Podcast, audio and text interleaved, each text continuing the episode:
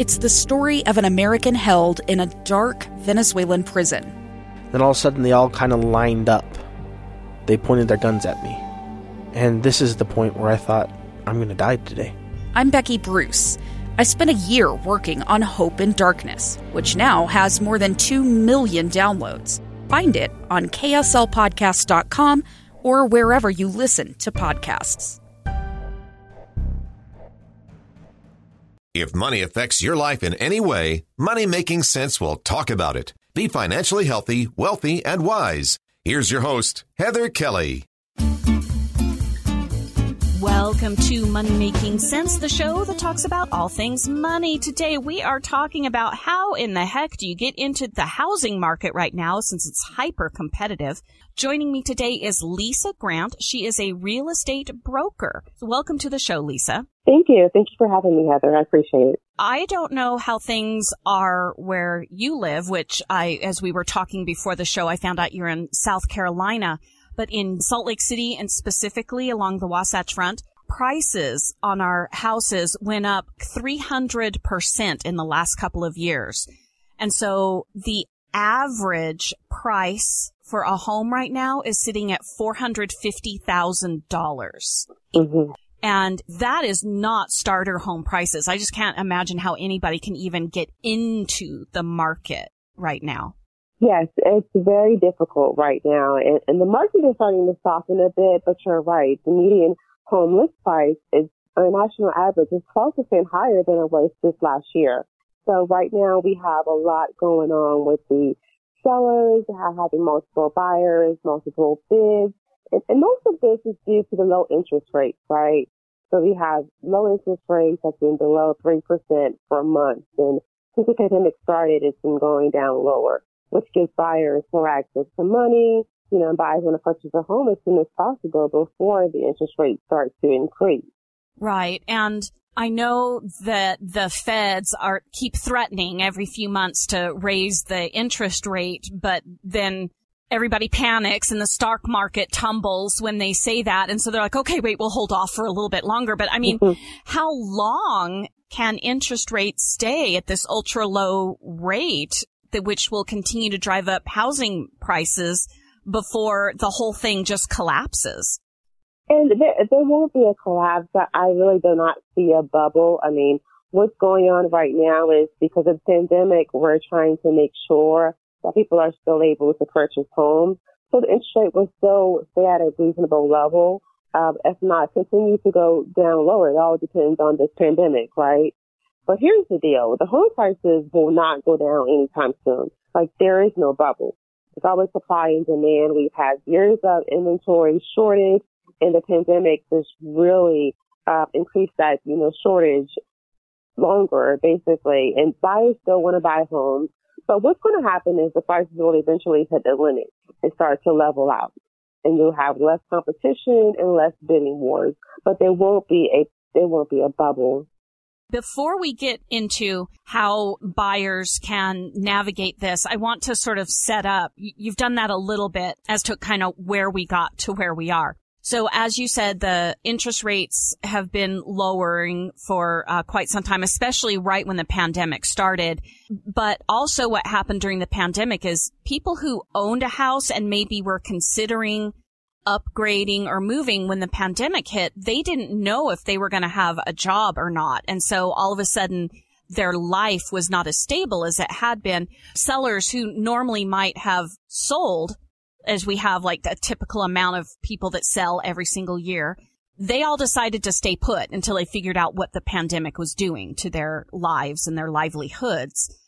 But you still had buyers, the same amount of buyers who wanted homes. And then with the lowering interest rates, even more buyers came on board because they're like, oh, finally I can afford a house because the interest rates mm-hmm. are much lower. But then it started driving up the prices again. So then you just outpriced a bunch of people, even if you have lower interest rates. And you're exactly right. We had an inventory shortage before the pandemic. And before the pandemic, we used to say, homeowners staying at home about three to five years. Now it's about seven to 10 years, right? So you have a low turnover rate. And also you have buyers who are able to have that extra income because the pandemic has disposable income. You're able to not go on vacation. You're not spending the money on, you know, going out to eat. So you're sitting on all this cash and now you have low interest rates and now they're ready to buy. So you're exactly right. That's how we got to where we are. So mm-hmm. now if I'm a buyer and I want to get into this market, okay, like you just said, hey, I haven't been going anywhere. I haven't been spending my money. I've got a nice little nest egg now after the last 16 months. I'm ready to put a healthy down payment on a house. But oh my gosh, in Salt Lake, it's gonna cost $450,000 for me to get into a home. How am I supposed to do that? Yes, to improve their odds of winning, buyers, the first thing you want to do is get pre-approved, right? You want to have that pre-approval letter in your hands and tell the seller that you're serious and you're able to purchase their home. And then when you find that home that you love, make your highest offer. Your first offer should be your highest offer. There is no room for negotiation. You don't want to have buyer's remorse of, oh, I would have paid that much for that home, but you started out low. So your first offer should be your highest offer. And also, you know, lately I've seen a lot of people removing contingencies. So contingencies are conditions that must be met before the home could be sold, right? Like the appraisals, the inspection, the home warranty. I am seeing offers where they're saying, hey, we don't need a home inspection. We've seen the home, we went to the home, and we like it, we'll buy it as is. Okay. So you I, want to remove those home contingencies. All right. I know that is, you have good standing as a buyer if you do that, but I have horror stories like fine i'll buy it as is and then it looks pretty on the outside because the sellers may have just put slap dash some nice paint on there and put something up that looks nice, but is actually very shoddy workmanship, or it's hiding bad pipes behind it, or electrical that is having issues.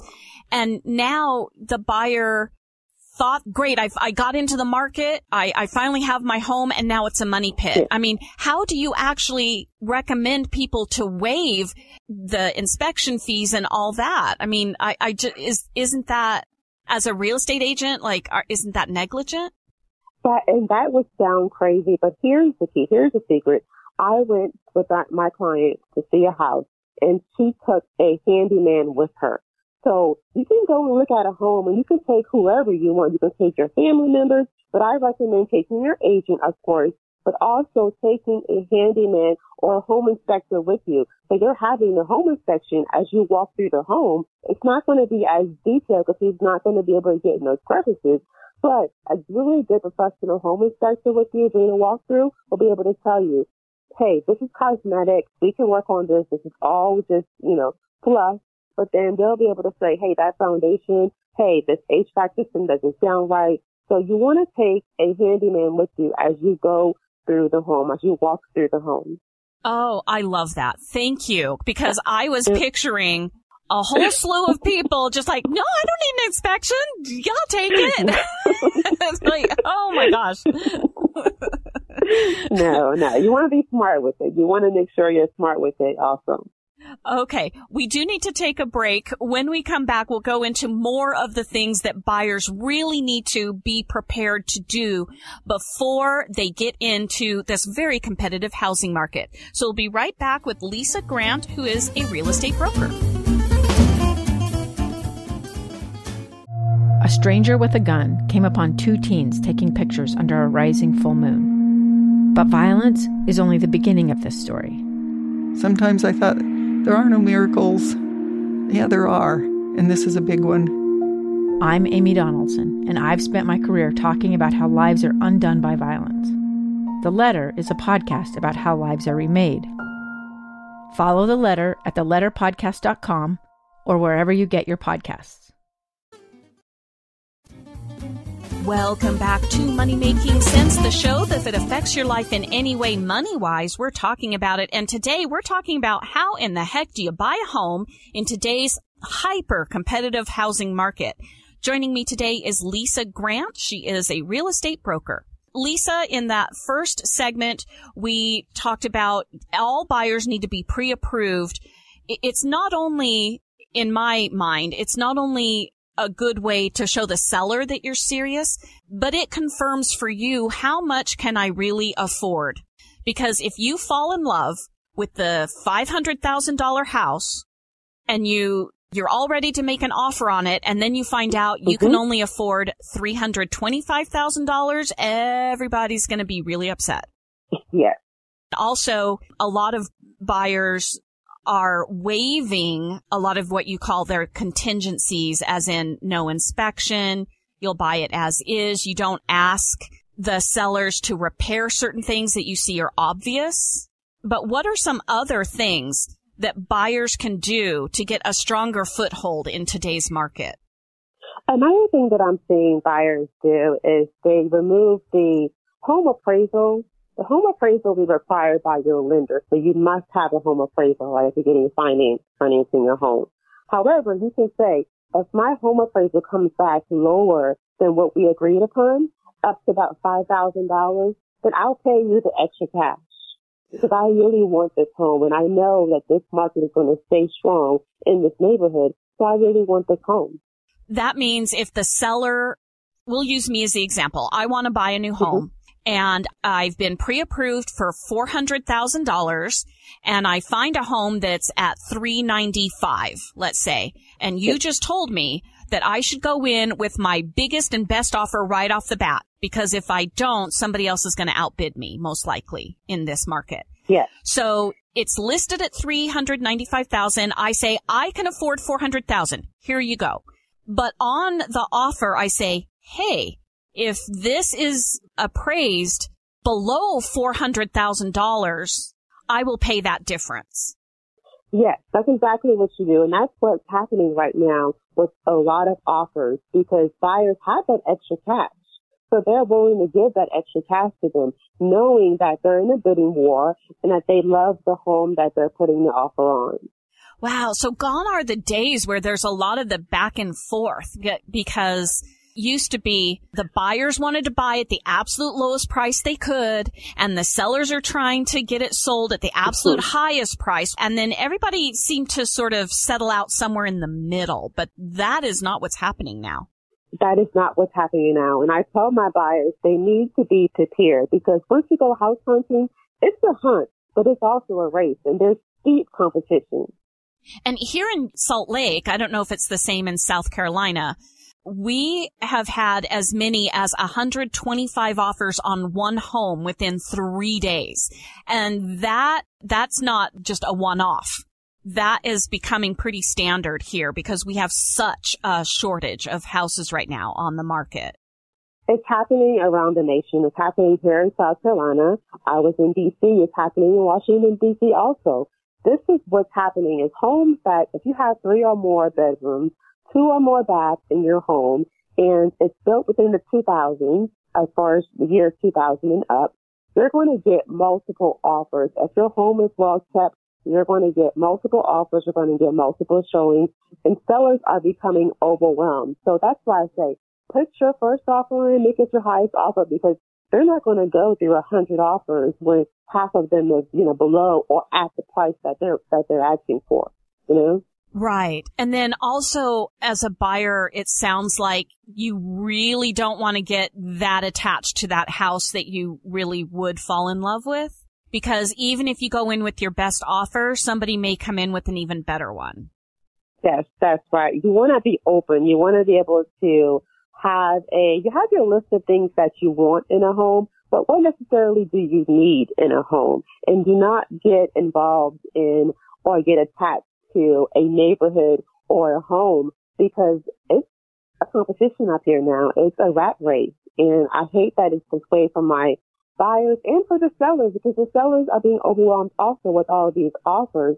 But this is years of underdevelopment and underbuilding in the housing stock. And, and this is what happens when you have a shortage before the pandemic and then you have a continuous shortage throughout the pandemic. Right before the pandemic hit, I'm again going to use myself as an example because I don't really know of too many others. I purchased a home. It was a new build So I had to actually sign the contract six months beforehand. I signed that in April of 2019 and the, the foundation hadn't even been laid. I bought it for $310,000. And then by the time I moved in, it was the end of December 2019. So we're three months before the mm-hmm. country shut down. Now I was really, really fortunate. I had sold a previous condo and walked away with a huge chunk of money. And so I was able oh, to put down almost half of that sales price. So, awesome. so my mortgage wasn't, you know, that high, but let's say it was April of 2020 that I signed the papers for. Well, by then, that exact same home that I bought, because they were building more on the next block over, my mm. home that I bought for $310,000 it was now selling for 375,000 and I would not have had enough money to put down on it to bring my mortgage down within my salary range. I lucked out in a year. So how are you dealing with buyers that they've waited or they have a really good chunk of money that a year ago or a year and a half ago would have been acceptable and now it's not. And so it's not like they're poor. You know, they've got money that a year and a half ago would have bought them a, a perfectly nice home and now they can't even get to that. How are, how do we help these buyers? And I have buyers like that who have decided to step away from the market, right? Because they've become frustrated, overwhelmed, they're too invested in the, you know, the bidding wars. They are just getting mentally and physically frustrated with the market. So they have decided to step back. And, and here's the secret. So once you step back from the market, especially during the summertime, the best time to re-enter the market is during the fall and winter. So you're going to have school starting soon. It's already started actually in South Carolina. And then they're going to have the holidays. You're going to have Halloween, Thanksgiving, Christmas. Buyers will be so invested in the holidays and getting ready for the holidays that they'll take a step back from looking at homes. So if you get back out in the market during the fall, you'll be able to see that there's less bidding wars and less competition, and there's still the same homes for sale. This is a good place to take a break. When we come back, we'll finish up with that thought on when should buyers get into the market and how long should they step away from it. So we'll be right back with Lisa Grant. She is a real estate broker.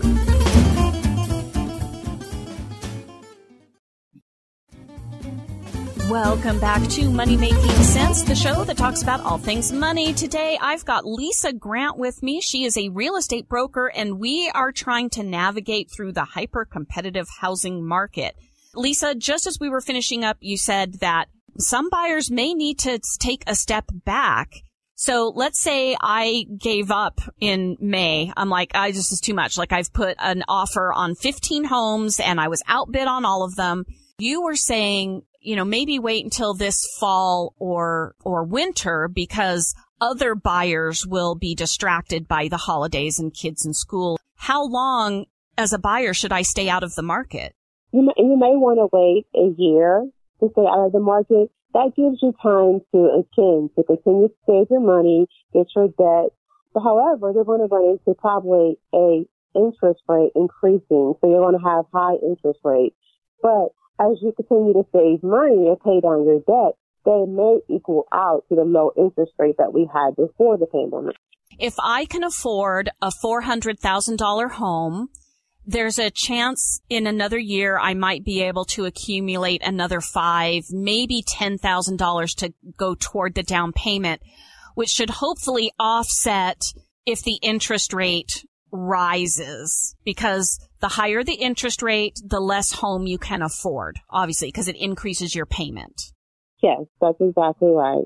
But also, if the interest rate rises, maybe in a year or so, the housing prices will come down. So right now, if you're priced out, I have to hope that prices come down, even if the interest rates go up a little bit. Yes, and you, you don't want to depend on prices going down. However, you the prices do go down, that's great, right? The prices go down, you have more money, and you have the interest rate. It'll all even out within a year or so. To wrap things up, what are the top four or five items that you say buyers need to have and be prepared before they set foot in a single open house? So the first thing you want to do is get an agent you want to be able to interview your agent because you want to find someone that's relatable, someone that's good at talking, negotiating. You want to go with your gut feeling and find an agent that you can trust. So look for that passion and honesty in an agent. Then you want to get pre-approved. The pre-approval letter says, I can afford this much in house and I'm serious. And then you want to find a home that you not necessarily have everything that you need, but it has everything that you can build towards the future. Because your first home is not always your last home. So you want to be open and you want to have that notebook of things that you need, things that you want. You want to be able to have that ready to go. Okay. And then lastly, you know, be, be open about removing contingencies. Just understand that this is going to be a bidding war. So you want to come in with your game face on. You want to make sure that you are able to remove contingencies. Bring in someone that can help you look at the home along with your agent. Great. Well, Lisa, thank you so much for helping us sort of walk through that, at least the basics. And right now, I feel so horrible for the people who those multiple bids, they're being outbid every time or they thought they were in a good position to buy and now it's not even multiple bids. They can't even afford the houses that are out there to even try to bid on because they've, the prices have risen so high. Yes, and it, it, it's going to get better. Um, they just have to have be patient. It's, it's going to get better. The market will soften uh, soon. It, it's going to get better for both buyers and sellers. Well, thank you again, Lisa. I'm so glad you were with me to walk through that. Thank you. I appreciate it. Congratulations on your new home. Thank you. Thanks for listening. You can email me with any questions or topics you want to hear about at hkelly at ksl.com. That's H K E L L Y at ksl.com. And because this is Money Making Sense, you can subscribe for free on Spotify, Overcast, Apple Podcast, anywhere you listen to your favorite podcast, and you'll never miss another episode. Thanks for being a Money Making Sense listener. Follow your common sense on the social media. Money Making Sense on Facebook, Twitter, and Instagram. It's the story of an American held in a dark Venezuelan prison. Then all of a sudden, they all kind of lined up. They pointed their guns at me. And this is the point where I thought, I'm going to die today. I'm Becky Bruce. I spent a year working on Hope in Darkness, which now has more than 2 million downloads. Find it on kslpodcast.com or wherever you listen to podcasts.